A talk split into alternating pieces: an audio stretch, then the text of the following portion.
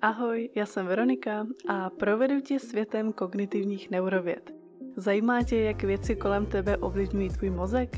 A jak můžeš naplno využít svůj potenciál? Tak to jsi tu správně. Budeme se bavit o našich zvicích, mindfulness, stavu flow a mnoho dalšího. Tak jdeme na to. Dobré ráno, tak já vás vítám u třetího dílu podcastu. Dneska se podíváme na naše zvyky a na takové obecné přesvědčení, že nemůžeme s našimi zvyky hnout, protože máme nedostatek vůle a vlastní sebekontroly. No a toto přesvědčení já bych ho dneska chtěla trošičku vyvrátit, protože je strašně časté a lidi na to přesně takhle nahlíží na ty zvyky.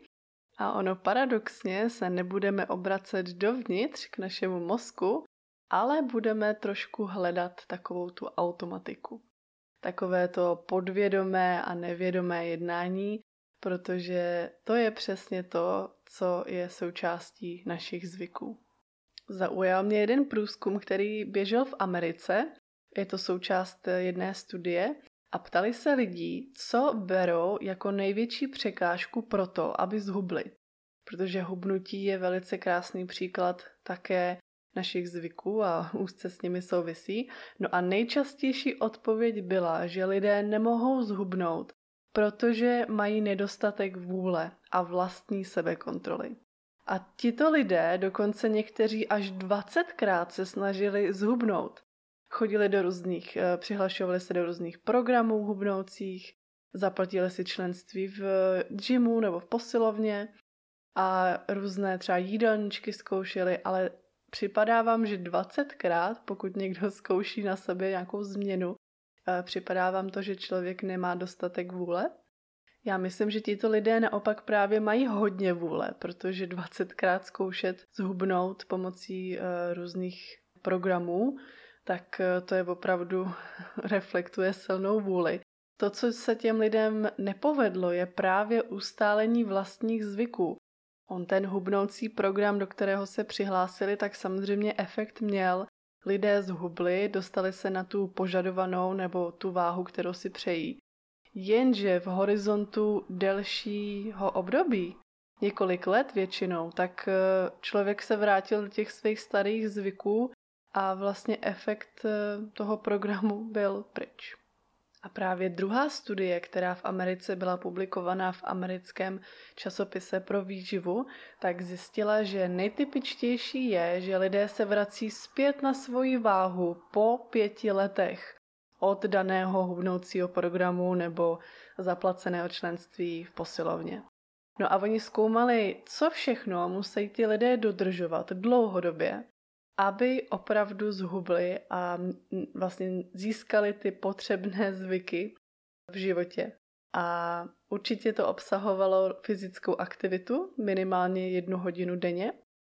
Také bylo nutné pravidelně a opravdu kvalitně snídat. V čase si kontrolovali vlastní váhu a zapisovali si hodnoty do nějaké přehledné tabulky třeba a nejdůležitější bylo ze všeho, že si udrželi vlastní zvyky a nějaký stabilní zdravý jídelníček, který dodržovali právě i v dnech, kde to bylo o trošku těžší, co se týče třeba rodinných oslav nebo uh, vlastně jiného prostředí, že člověk je uh, na návštěvě někde a vlastně nemůže dodržet to své zdravé jídlo. Tak i v těchto dnech, včetně víkendů, oni se snažili dodržet ten zdravý jídelníček a v kombinaci právě všech těch ostatních faktorů to byl takový dlouhodobý základ úspěchu.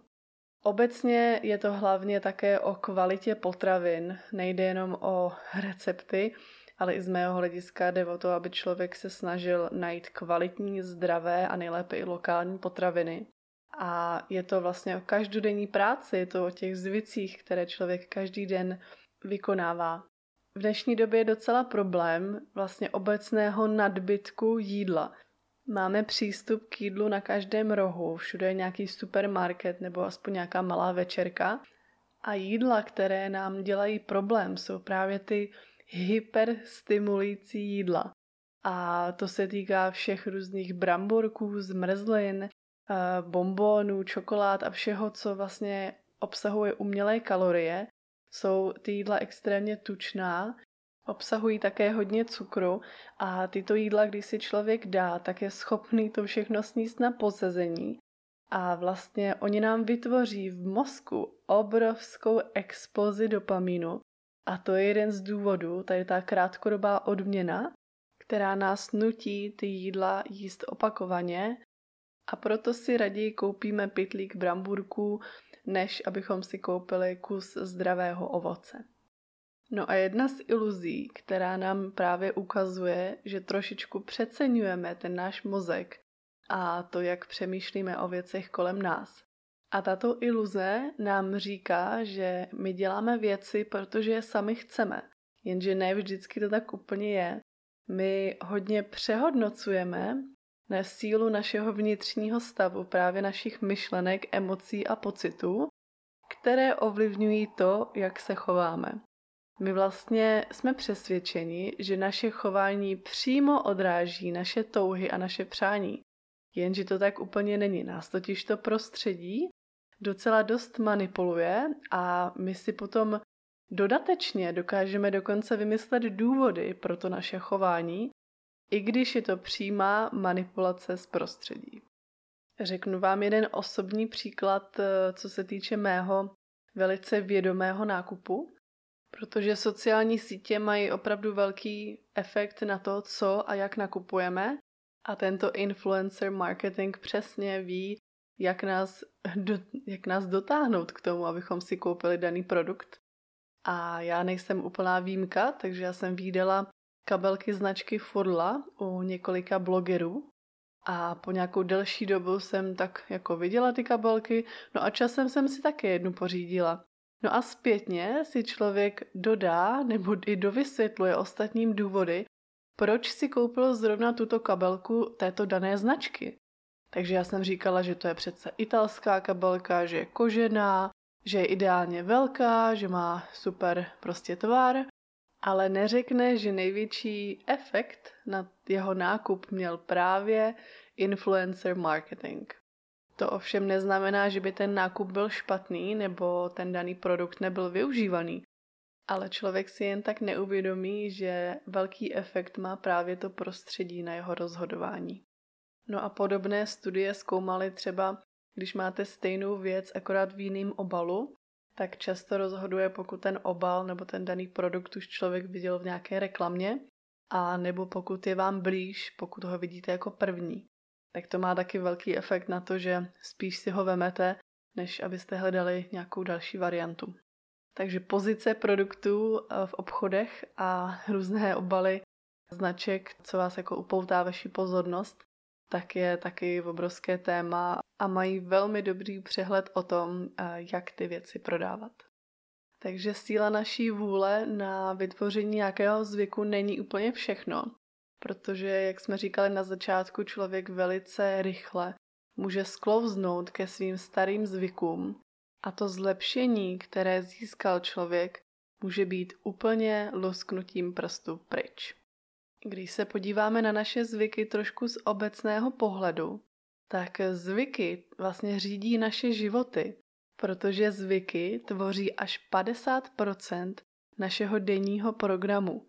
Když ráno vstaneme, tak to, co děláme hned po probuzení, nebo to, co děláme večer před spaním, tak to jsou všechno naše zvyky.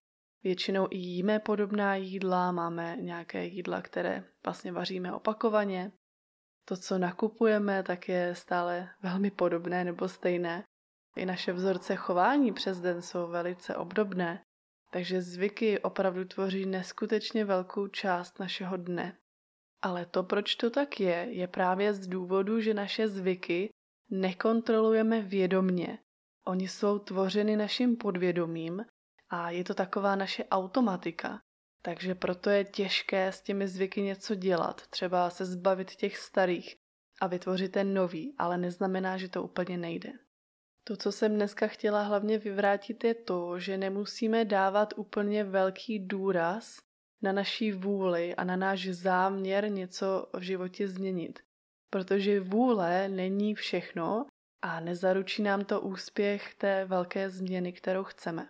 Když se podíváme na vyhledávání v Google, tak zjistíme, že lidé daleko víc googlují špatné zvyky, než aby vyhledávali ty dobré.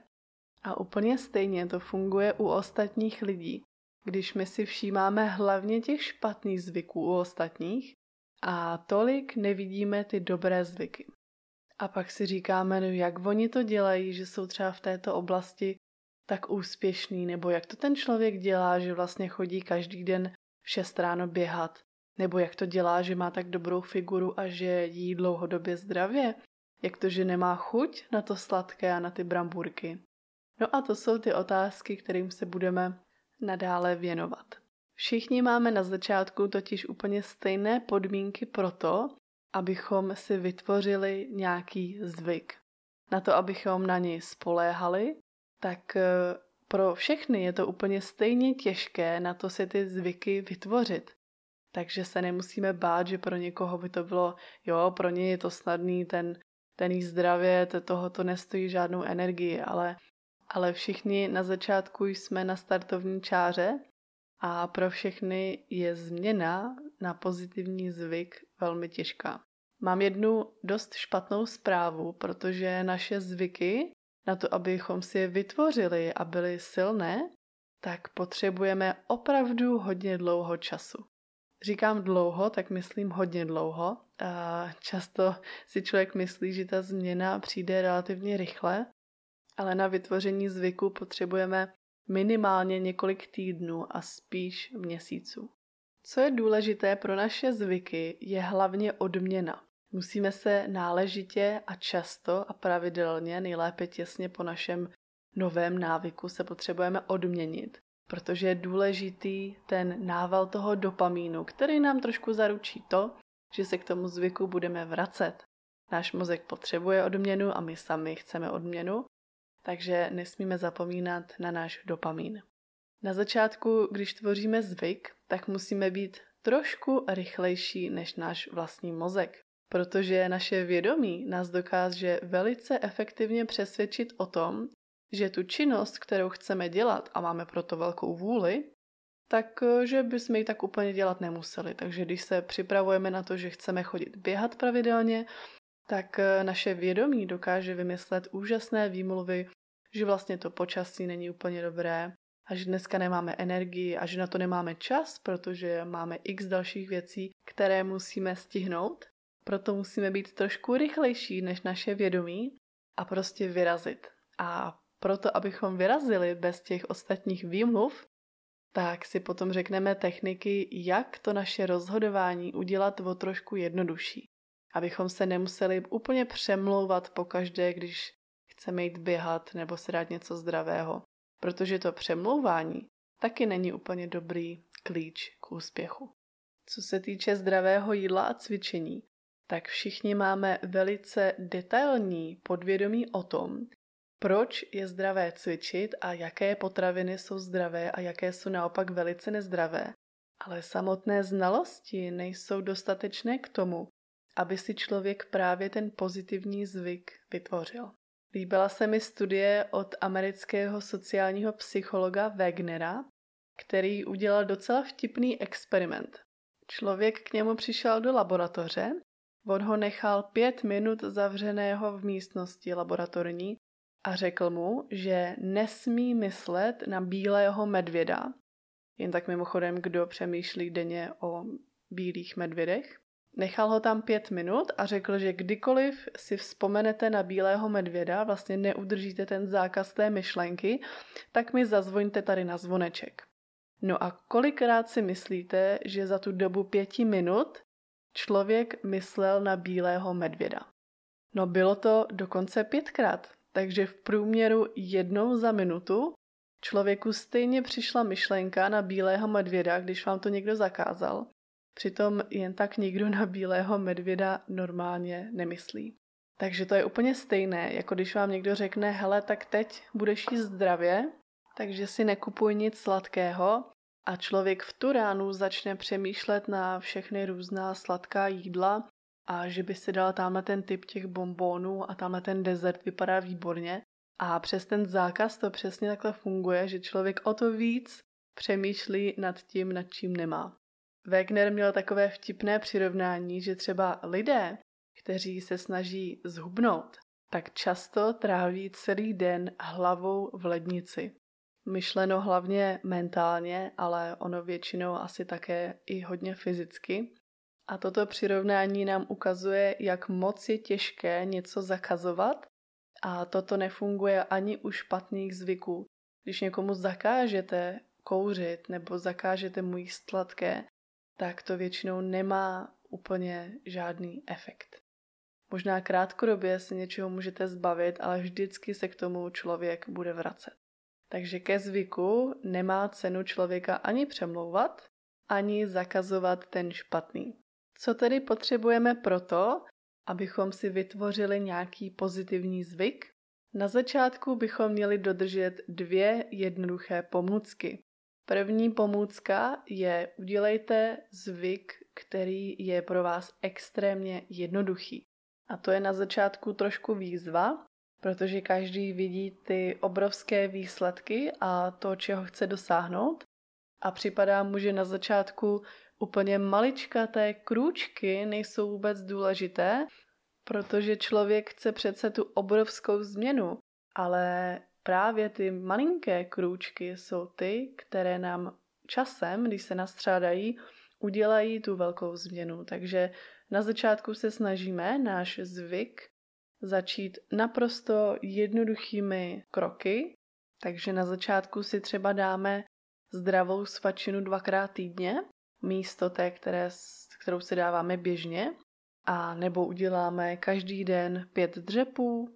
A tohle je přesně to, co nám jako odstartuje ten zvyk, který se snažíme vybudovat. A druhá pomůcka nebo pravidlo je, že zvyky musí být zábavné. Pokud nás ty změny nebudou bavit a budeme se přemlouvat, tak eh, se to nikdy nestane naším zvykem. Takže musíme si to udělat zábavný, hezký a musíme se na ty aktivity těšit. Takže jakkoliv si tu změnu člověk může zpříjemnit, tak to bude úplně ideální. Takže nějakou příjemnou hudbu si člověk pustí, nebo si nějakým způsobem upraví tu zdravou potravinu, aby mu chutnala, udělá nějakou kombinaci třeba se, se sladkou potravinou, která je zdravá, takže místo syrupů a nezdravých sladkých věcí si třeba člověk dá do receptu med. Takže vlastně zdravé alternativy a zdravé malé krůčky se mohou stát i zábavnými.